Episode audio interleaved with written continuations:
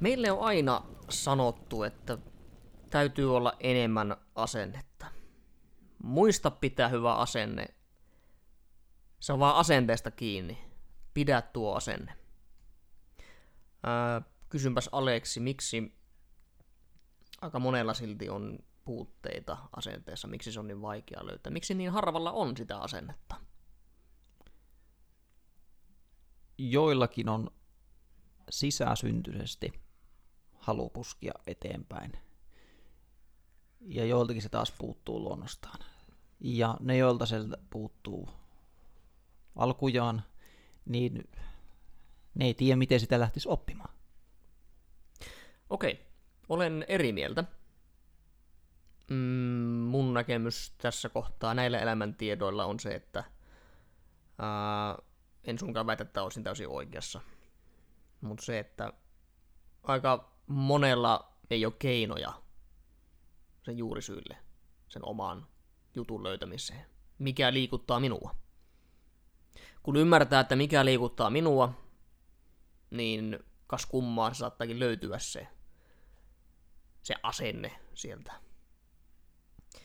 Ja me voitaisiin käydä tekniikoita ja, ja muita puolituntia läpi, että miten saat hyvän asenteen, mutta me ei mm. tehdä niin, eihän. Ei tällä kertaa. Hei, nyt tota, hei, kerropa vähän pienen tarina. Tuossa noin viitisen vuotta sitten, otas kun lasken, vähän enemmänkin, ää, koin selvän ensimmäisen oman elämän kriisin.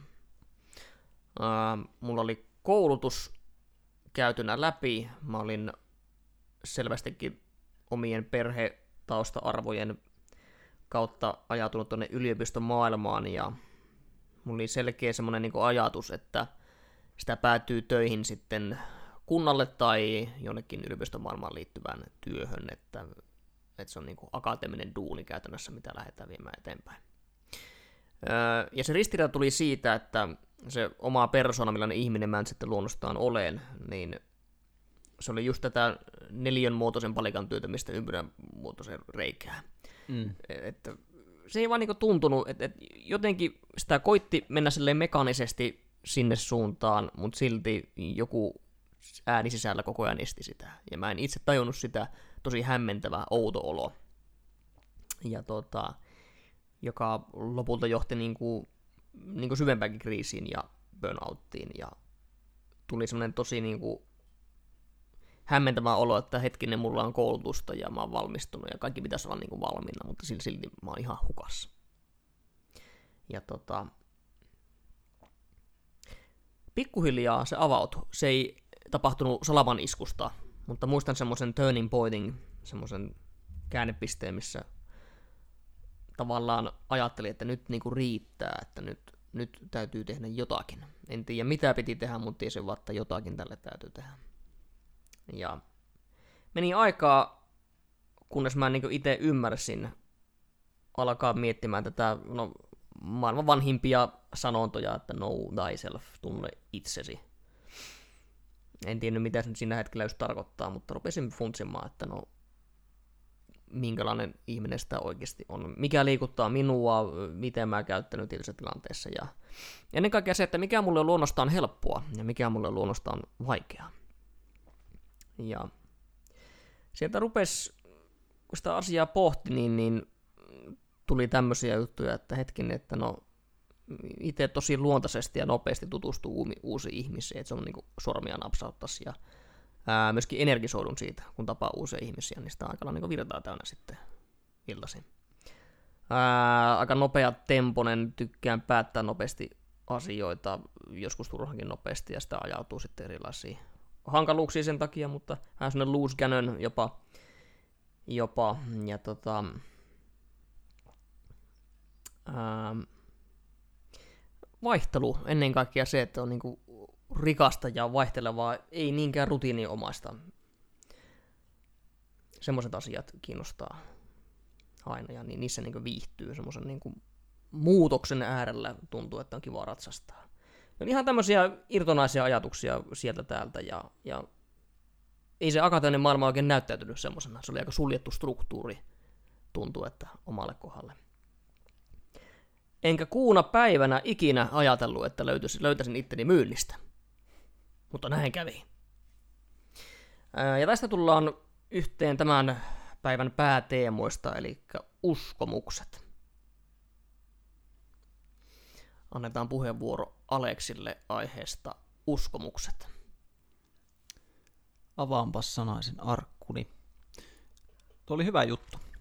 Ensimmäisenä kun kysyit tuossa, että mikä liittyy tähän asenteeseen ja miksi jollakin, miksi jollakin on ja joillakin ei sitä ole. Ja mä vastasin, että kutakunkin sinne suuntaan, että jotkut ei vielä ole niin oppinut sitä, löytänyt sitä ja sanoitkin sitten sen, että tunne itsesi. Eli loppujen lopuksi aika lähekkään meidän vastaukset osu kuitenkin kautta rantain eri tavalla haluttiin kertoa se nimenomaan, kun sä tunnet itses, tarvitset sen sitten self-helppiä tai ei, hokaat sen omien jonkun kriisin kautta tai jonkun muun pohdiskelun kautta huomaat, että hei, mullahan on tämän tyyppinen asenne tietyn tyyppisissä tilanteissa tietyn tyyppisiin asioihin. Ja kun sä sen hokaat, niin sä pystyt sen niin sanotun lukon vapauttaan ja kääntämään se sitten voitoksi. Ja nimenomaan semmoiset, joilta aikaisemmin on puuttunut joku drive, johon, drive johonkin asiaan, niin sitten tämän tyyppisiä, on se sitten kriisi, monesti se on kriisi, jolloin he sitten muuttuu ja muuttaa sitä omaa käytöstä. Monesti ihminen oppii vasta sitten, kun on oikeasti pakko. Yllättävän Että monesti. mu- mukavuuden halusihan tässä kukin ja tavallaan on. Ja, ja vasta kun päätä on hakannut tarpeeksi syvälle seinään, niin se tulee semmoinen, että no nyt riittää. Mm. Ehkä jotakin muutakin voisi kokeilla. Ja, mutta se on ikävän näköistä. Tunne ihmisiä, on nähnyt ihmisiä tämmöisen yhden vahvan uskomuksen, että se on ikään kuin vienyt sen elinvoiman ihmisestä. Ja se on niinku tyytyminen. Että jatkan nyt vaan sitä sun duunias. Että se on kuitenkin turvallista ja se on taattua. Miksi lähteä keikuttaa venettä? Ja mitä enemmän ne vuodet kuluu, sitä raskaammaksi ja isommaksi se päätös irtaantua siitä ja, ja niin kuin elää sitten oman näköistä elämää. Sehän voi riittää pelkkä joku työpaikan vaihtokin siihen, tai riittää, että opiskelee jonkun uuden alan, joku millä pitää mielen virkeänä. Mutta semmoinen rutinoitunut, pikkuhiljaa kyynistynyt, elinvoimaton ihminen, niin tota, Nyt tuli niin monta maahanlyövää adjektiivia peräkkäin, että rutinoitunut on. kurja. Itse asiassa, jos ollaan ihan rehellisiä, niin tämähän on mun suurin pelkoni. Mm. että mulle käy niin. Ja se turning point, mistä äsken mainitsin, niin ne oli niitä hetkiä, milloin mä olin itse ajautumassa siihen. Olin toki niin työssä, mutta se oli myöskin semmoinen työ, mikä ei enää tuottanut iloa ja oli ruti- rutinoitunut siihen ja se oli perhe-elämän kannalta hankala yhtälö myöskin. Helpommin olisi ollut jatkaa ja kärsiä. Uhriutua jopa. Voi minua.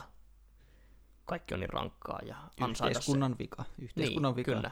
Jatkaa semmoista niin kuin samaa storiaa, mihin jokainen suomalainen iskelmäkappale loppuu tähän, että Mm. joku minulle tärkeä asia tai ihminen lähti pois ja minä jään tänne parvekkeelle huutelemaan ja ryyppäämään ja katkeroitumaan. Sori nämä kauheat termit, mutta, mutta näillä se viesti varmasti menee perille. Se oli kansankielinen ilmaus. Joo. Ja, tota, Ja tota, näin voisi palata siihen asenteeseen, ja tota, mennään takaisin kohta uskomuksiin, että asenne on aika paljon ihmiskohtainen asia. Minä en voi valaa sitä asennetta sinuun sanomalla, että nyt Aleksi enemmän asennetta peliin. Asennetta ei voi käskeä, vaan sen pitää syntyä sisäisesti. Ootko samaa mieltä? täsmälleen samaa mieltä, jos mennään puolustusvoimien syväjohtamisen oppeihin, niin jos nyt oikein muistelen Aukin oppeja, niin oli tuota sisäinen ja ulkoinen motivaatio lähe olemassa. Eli ulkoinen motivaatio on se pakko, käskyt, määräykset, ja sisäinen motivaatio on se meidän oma, mistä me nautitaan ja me sisäsyntyisesti ajetaan ja pusketaan meidän omia tavoitteita, niin mennään juuri nyt asian ytimeen. Jostain syystä tuli mieleen, mulle kerrottiin tämmöistä yliluudantista, joka oli hyvin rääväsuunen kaveri. Ja se kerran oli sitten ottanut tämmöisen syvän johtamistunnin jälkeen siellä ulkona ja sitten puhutellut porukkaa, että mä tiedän, että te olette ollut siellä jotain helvetin syvää johtamista opiskelemassa. Minä tiedän tasan tarkkaan kaksi sivistyssanaa, toinen on meetwursti ja toinen kondomi. Sori, se oli pakko sanoa tämä Se meni saat asenteeseen. muistoja, saat muistoja aikaa. Tämä, tällä miehellä oli asenta, koska hän juoksi 3000 metriä Cooperissa armeijan polkupyörä selässä. Okei, mutta hän oli vähän erilainen kaveri toki. Toki, ja meillä on pyrkimys päästä pikkusen sinne niin kuin syvemmälle näissä, mitä se asenne tarkoittaa. Ja pelkkä asenne sana on aika kliseinen ja, ja ei tarkoita vielä mitään, mutta okei, mennään niihin uskomuksiin. Se aika paljon määrittää minua, millaiset uskomukset mulla musta itsestäni on. Ja kun tuota tarinaa kerroin, niin mulla oli tosi heikot uskomukset itsestäni silloin. Mä en uskonut, että mulla olisi mahdollisuuksia muuttaa sitä omaan elämän suuntaa, vaan se oli ihan puhdas ajatus, että, että niin mä oon nyt riippuvainen siitä, mitä mulle tapahtuu. Jos mulla käy tuuri, niin mulle saattaa käydä hyvin. Se oli semmoinen niin päällimmäinen ajatus. semmoinen ihminen, kun sä oot jumissa siinä, niin sä et hirveästi saa aikaan semmoisia proaktiivisia hyviä asioita itselle. Sä oot turvallisuuden vanki. Mm. Ja oot sen mukavuusalueen vanki. Ja siitä mukavuusalueesta tulee silloin käytännössä aika hirvittävä paikka, koska sitä mukavuusalueella puhuta ei ole yhtään niin kuin mukavaa. Sä et vaan pääse irti sieltä. Safe zone on yhtä kuin dead zone. Dead zone, kyllä. se on. Mutta entäs tämä Top Gunin Danger Zone, niin mitä sillä tapahtuu? Se on Tulee Tom Cruisea vastaan ja muita Valkilmeriä ja jos pää kestää, niin kyllähän tekee voimia, niistä voi nauttiakin. Kyllä. Ja tässä tullaan myöskin tähän yhteen kliseeseen epämukavuusalueeseen. Nämä on kuluneita, toistuneita termejä, mutta niissä on aina se totuuden siemen siellä. Ja miksi se epämukavuusalue, mm, taisi tuo Jari poika Sarasvuo sanoa, että, että, että sillä epämukavuusalueella tapahtuu oikeasti sitä elämää ja oppimista. Ja että riskihakuiset ihmiset ää, luo mahdollisuuksia ja turvallisuushakuiset ihmiset sitten niin siivoaa muille sotkuja. Ei, no, mm. karrikoiden näin, ei se aina pidä paikkaansa. Ei ole mitään vikaa, että sä oot turvallisessa virassa tuunissa, joka sopii sulle. Sinnehän ei ole mitään vikaa. Ää, ja samalla tavalla epämukavuusalueen väärä hyödyntäminen on tuhoisaa, koska jos sä oot esimerkkinä ihminen, joka viihtyy yksin ja ää, haluaa työskennellä datan parissa tai, tai kuitenkin tehdä yksin duunia ja sulla on vähän raskaita ylläpitää paljon ihmissuhteita, niin, niin kyllä semmoiselle ihmiselle väkisin pakotettu myyntiammatti voi olla aika kauhea paikka. Ja se on jatkuvaa epämukusaluetta, ja se taas niin kuin, ei välttämättä toimi sitten. Mm. Tässä palataan taas teemaan, että tunne itsesi, mikä liikuttaa sinua. Ihan hyvin. T- äh, nyt muistelen tuosta Flow-kirjasta, Mihaili, Skitsen Mihaili, maailman vaikea sukunimi tällä herralla psykologi, niin, niin tässä kirjassa oli esimerkki kaverista, joka rakasti suorittavaa työtä. Se oli tehtaalla töissä piirilevyjä rakentamassa ja työ oli niin mukansa tempaavaa, että hän halusi sitä tehdä yksin ja, ja hän teki tämmöisiä sisäisiä pelejä aina päivän aikana, että mikä hänen ennätys on ja miten hän rikkoo sen seuraavana päivänä ja, ja näin. Minua semmoinen työtuski olisi liikuttanut, mutta häntä liikutti. Siinä taas mennään asenteeseen. Sillä ihmisellä oli asennetta sitä Kyllä.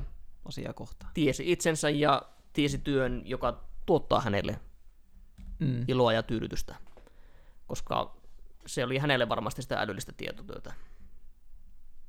Tuossa tota, aikaisemmin kysäsit palatakseni miten pääteemaan vielä entistä enemmän, niin asenne, uskomukset, niin kun puhutaan asenteesta, niin se on totta.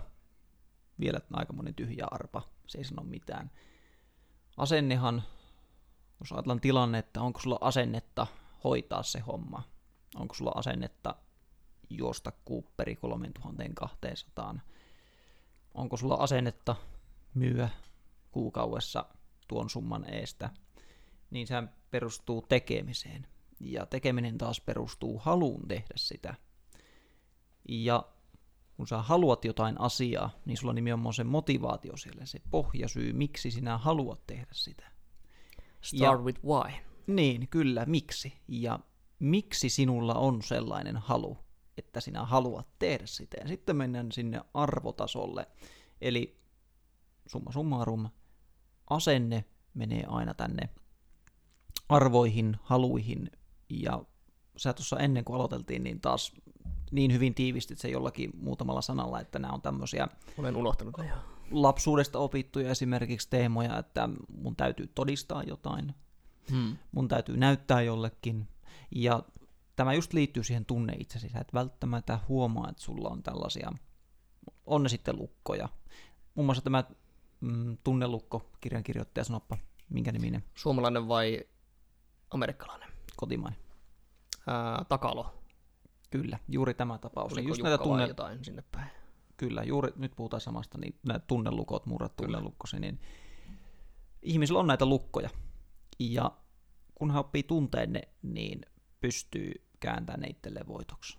Ja nyt kun puhutaan tässä myynti kautta markkinoinnin kontekstissa, niin sehän on ihan ehdottoman tärkeää. Että sä, sä et jää jumiin. Kyllä.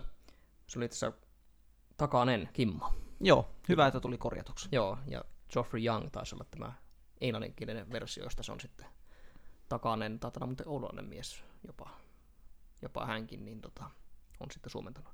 Erittäin no. hyödyllinen kirja. Olen myöskin huomannut paljon LinkedIn-keskusteluissa, että ihmiset on lukenut, ja se on tosi koettu arvokkaaksi, ja ihan syystäkin. Mm. Öö, yksi sellainen yleinen, mikä itselläkin on se kaikista voimakkaan, on tämä vaativuuden tunnelukko. Se, että mikään ei riitä, sun on pakko todistella jatkuvasti suorituksilla, että sä kelpaat. Ja sehän on myöskin sitten hyväksynnän hakemista. Itse kasvoin siihen ympäristöön, missä ää, monesti se vanhempien hyväksyntä piti saada niin tämmöisten suoritusten avulla. Hyvää tietenkin tarkoittaen. Ei haluta, että lapsista kasvaa mitä tahansa tientalajia, vaan, vaan tuota, halutaan, että he myöskin niin kuin, oppii perusasiat kunnolla. Mutta sitten jos se on, on vähän ylikorostunutta, niin lapsian ymmärtää tietenkin ainoastaan sen sillä tavalla, että jo, jos mä en tee tuota, niin sitten minä en saa sitä rakkautta.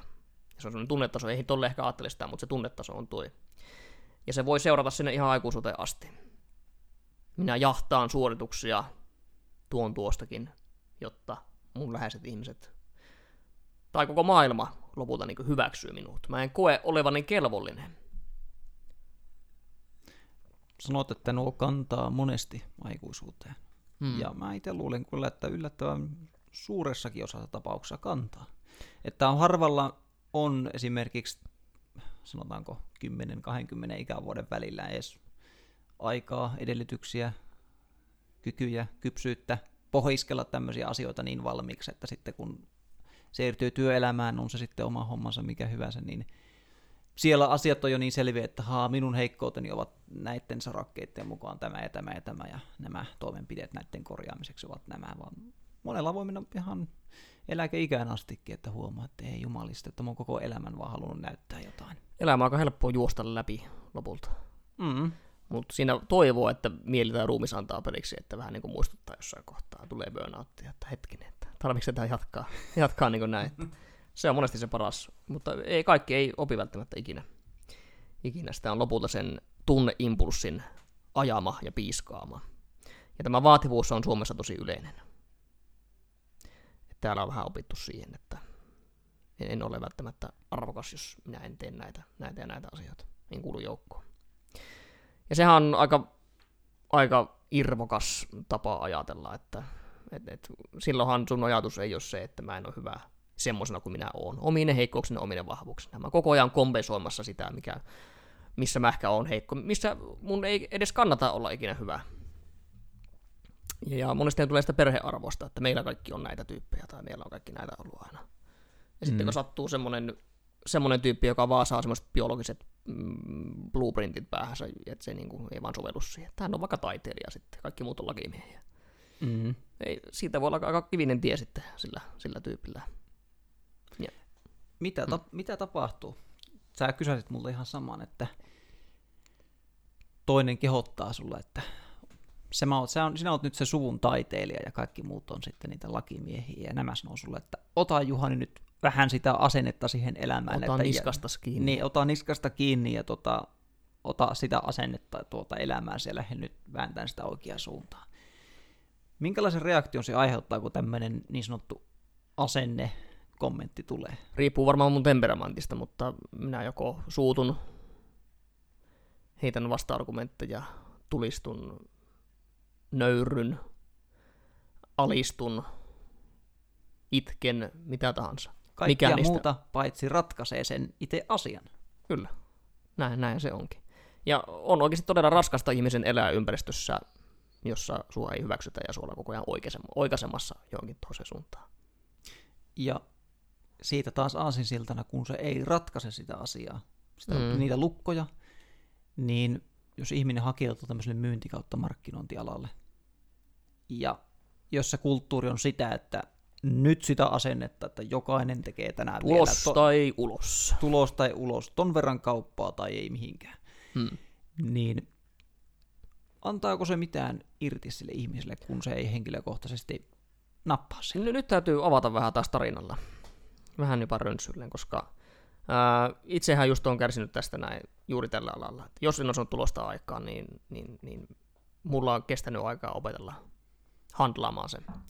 Tämmöinen luterilainen työmoraali ottaa semmoisen kuristusotteen ja alkaa kiristää sitä kaulaa pikkuhiljaa, ettei niin enää happi kulje. Silloin kun aloitin tämän mm, B2B-tapaamisten sopimisen itse, niin alku lähti hyvin, mutta se oli semmoinen marraskuu oli tämmöinen musta kuukausi, että tulosta tuli tosi huonosti ja rupesin kyseenalaistamaan pikkuhiljaa itseään. Ja sitten kun en päässytkään enää sinne niin kuin top kolme lukemiin siinä, niin, niin sitten alkoi semmoinen tosi ankara kyseenalaistus, mitä mä teen nyt väärin. Ja, ja, ja en osannut irrottaa siitä niin sellaista myynnin luonnollista kaarta, draaman kaarta, mikä monesti käy, että alkuinnostus kantaa vähän hedelmää sitten, opetellaan perusasioita ja tulos laskee, kunnes taas sitten tulee uusi nousu, niin, niin tota, mä sen tosi raskaasti, oli lopettamisen kynnyksellä ja, ja tota, käänsin kaikki ne tavallaan itseeni turhaa tämmöiset syytökset. Et, et. Mikä se kysymys oli? Mitä tapahtuu, kun tämmöinen mm. asennekommentti annetaan? Ja hei, tu- hyvä kun otit ton esille. Tämä on muuten hyvä kans klassinen, klassinen heitto puhelimessa. Hyvä kun otit ton asian esille. ehkä, ehkä tämän opettamana ja siivittämänä niin tuotesijoittelua taas Prime Salesin, missä tosiaan Juhani ja minä ollaan hommissa, niin käydään paljon näitä keskusteluja aamupalaverissa ja puolilta päivinä aina jonkun tyyppinen sparraus, niin aika pitkälti ollaan kiinnitetty huomiota nimenomaan tähän, että se on itse kullakin se oma. Siinä ei voi aamu aloittaa sillä, että sinä 300 tuota artikkelia teet, sinä tuhat kappaletta tuota, jos ei toteudu, niin toimitusjohtajan huoneeseen kello 14.00. Se ei toimi näin mm. vaan sinne on tuotu nimenomaan sitä syvällisempiä teemoja. Mennään aina pikkusen pulahetaan sinne syvään päähän ja jokainen saa niitä ajatuksia ja toivottavasti jokainen saa jotain irti siihen omaan päivään. Ja kun meillä jokaisella on ne omat, oma se persoona, se uniikki rakennelma tuolla Kyllä. itsemme sisällä ja tota niin, me voidaan vaan auttaa ja näillä, näillä sparrauksilla ja tämän tyyppisillä, mitä tehdään, niin ainakin itse on kokenut erittäin hyväksi, että pystyy jakamaan niitä tämmöistä diippiä kamaa. Se antaa aina irti siitä.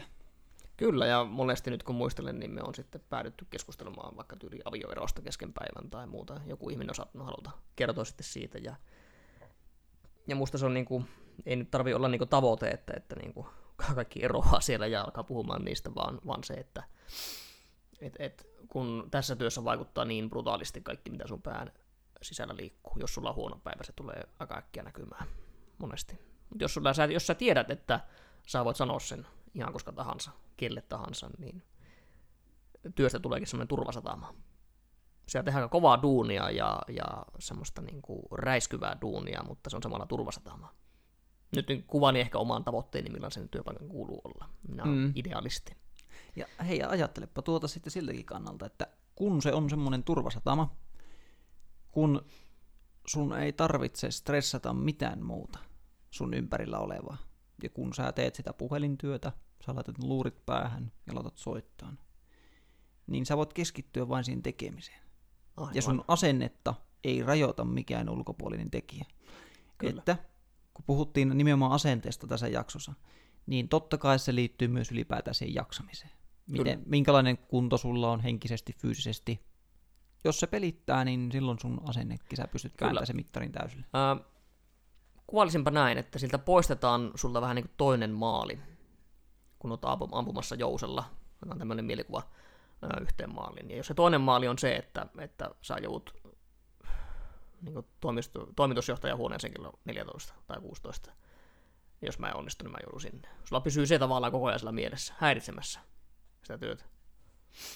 Tota, tämä esimerkki on tämmöinen vanha kiinalainen sanalasku, jossa jousiampuja on hyvä, hän nauttii siitä, tykkää siitä ampumisesta, ja silloin kun hän täysin keskittyy siihen, hän saa parhaan tuloksen.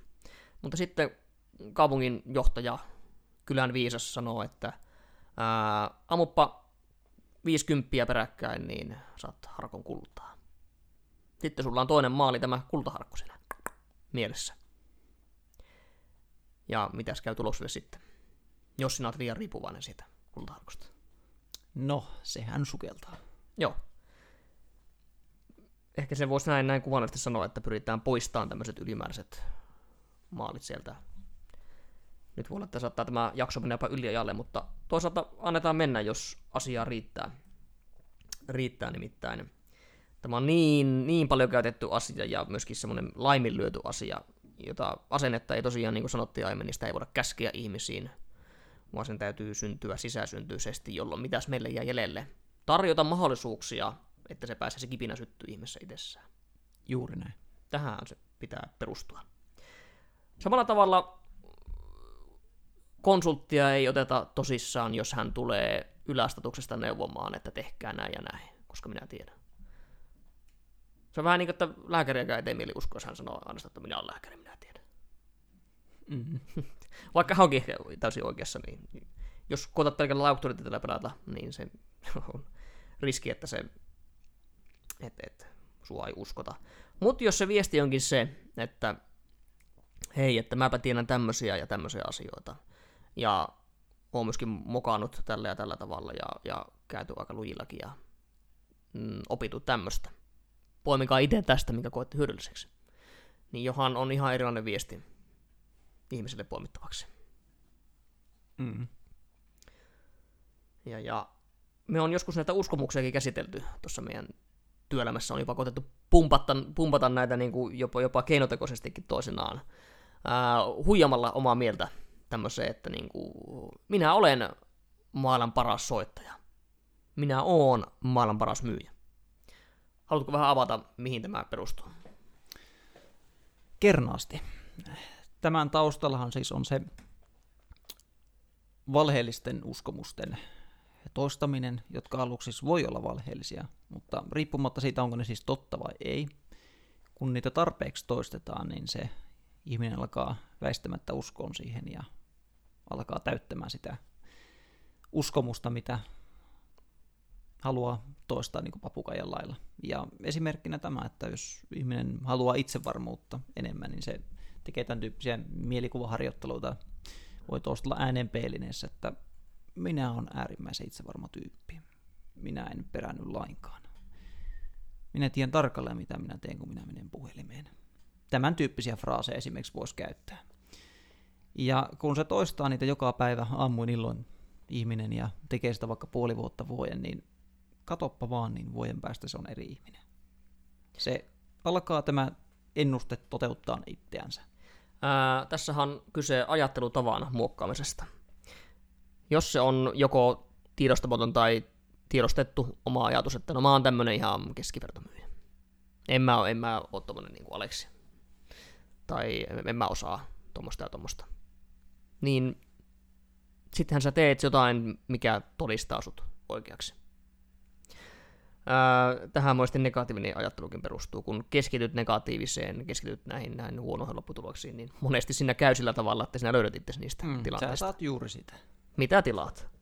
Ää, ja tämähän on aika raaka prosessi alkaa. Sä et usko itse lainkaan, kun sä rupeat, että no helvetti, minä mihin peli eteen mene tämmöistä jenkki paskaa ja höttöä. En varmasti ala mm. kyllä. Höpö höpö.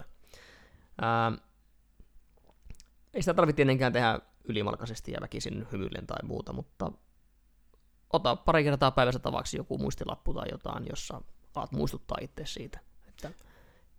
Nyt on paha pakko tota, niin tähän väliin sanoa, että tuossa olisiko kuukausi pari takaperin joku audiobookki, jonka nimiä nyt en saa mieleen, kuuntelin, ja oli juuri tästä mielikuvaharjoittelun roolista.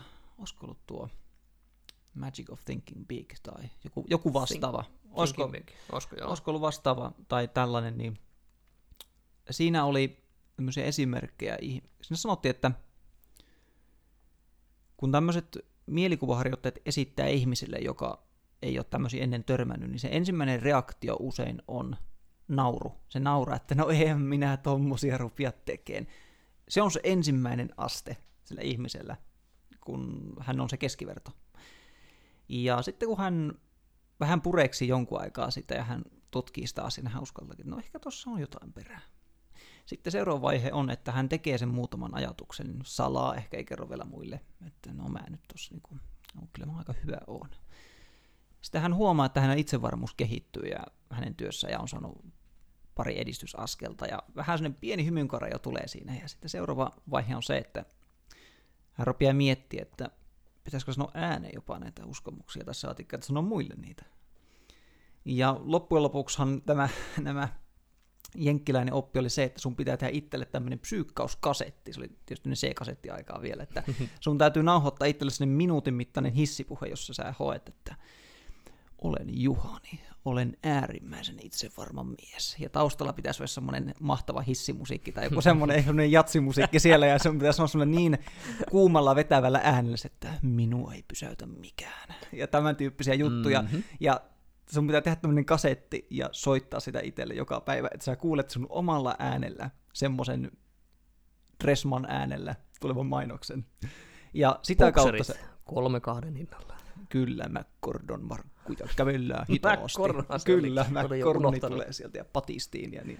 Tämän tyyppinen kasetti, ja kun sä tämän teet, niin tämä on niinku sitä, sanotaanko, pyramidin timanttista huippua, että sitä, kun sä näitä harjoitteita teet ja viet sen tänne niin ultimaattiselle asteelle, niin sä voit vetää. Kyllä. Mutta jos sä menet esittämään tämmöistä, että teepä itselle tuollainen sparrauskasetti, semmoiselle tyypille, joka ei lainkaan niin näe mielenkiintoa itsensä kehittämisessä tai Hmm. on näitä keskivertouskomuksia itsestä, että mä nyt vaan teen tätä duunia, mä nyt vaan soitan, mä nyt vaan oon tässä liukuhihnalla ja laitan näitä tuotteita tänne laatikkoon, niin ei, ei varmaan kyllä tapahdu mitään. Se reaktio on se, että älä vihti pelleillä, mä mitään naas- kasettia itselleni tee ja Kyllä. nauhoita tai tallenna. Että. Jos kyseenalaistaa, että no voiko nämä ikinä toimia, ja, ja no asenne se on vaan tätä, tätä niin kuin henkipuolen asioita, mihin minäkään niin usko, uskon lainkaan, niin pidän itseä jonkinlaisena todistena myöskin. Kaksi ja puoli vuotta sitten mä en tiennyt näistä jutuista tuon taivaallista, en ole koskaan myynyt yhtään mitään. Nyt on asemassa, jossa vasta sain ylennyksen asiakkuusjohtajaksi. En nyt erikseen ole leveillä sillä, mutta en mä silloin olisi kuvitellutkaan, että se voisi joku tapahtua niin kuin se kehitys näin nopeasti. Ja ainoa semmoinen kantava asia, mikä siinä on pysynyt mukana, on semmoinen, että koko ajan niin käy, että hei, let's, let's do this. Miten se tehdään vielä vähän paremmin ja onpa siistiä, jännää ja come on. Mm. Kyllä se huomaakin. No niin. Joo, mutta se, se ei ole mitään taikuutta. Se on vaan semmoinen niinku... Ää, tästä toki voisi ottaa yhden, yhden omankin jaksonsa, mutta niinku, tuntemattomalle altistamista, epävarmuuden sietämistä ää, ja olemassa oleviin mahdollisuuksien tarttumista. Ei ollut mitään tietoa, mä itse päätin irtisanoutua niistä hommista, missä oli aiemmin TV-alalla. Ja tuota, mulla ei ollut mitään tietoa.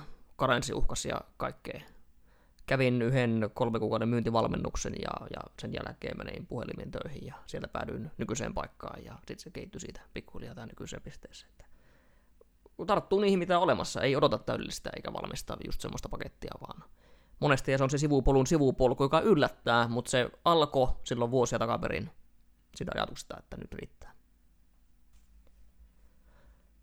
Joo, näin tota, tarinoiden ja asioiden siivittämänä Onko näin, että on puolen tunnin yli jo puhuttu tässä kohtaa, Aleksi? Puoli tuntia tiukkaa tavaraa kyllä takana, niin tota, Joo. haluatko tiivistää asian vielä? Muutama? Joo. Asenne ei ole vain sana, vaan se on jokaisen ihmisen yksilöllinen juttu, jossa on pakko ihmisen myöskin itseään vähän jo tuntea, että mikä just sinua liikuttaa. On hyvä välillä, että on semmoisia motivaatiopuheita ja innostajia. Hyvät esimiehet monesti on, on sellaisia, ne saa hetkeksi nostatettua. Mutta se todella ihmistä liikuttava voima, niin se on se, mikä lähtee sisältä. Voitaisiin puhua myös sisäisestä motivaatiosta. Aikamme sijoitetaan myöskin seuraavaan kertaan. Ää, et, et, sanoisin näin, että jo, jos oot myynnissä esimiestehtävissä, niin, niin tota, tarjoaa niitä mahdollisuuksia ihmisille miettiä, että mikä heitä itseään niin kuin liikuttaa. liikuttaa ja tota, ymmärrä vähän niiden päälle, että mitkä heidän luontaisia vahvuuksia on ja mitkä välttämättä ei ole. Niin. Ja hyödynnä niitä. Aina on keinoja hyödyntää ihmisten vahvuuksia ja anna heille vastuuta. Se oli hyvin sanottu. Mm. No niin, nyt on saarna pikkuhiljaa takana päin. Kylmäsoitto parparit tältä illalta kiittää. Kiitos, kun kuuntelit loppuun asti. Kiitos.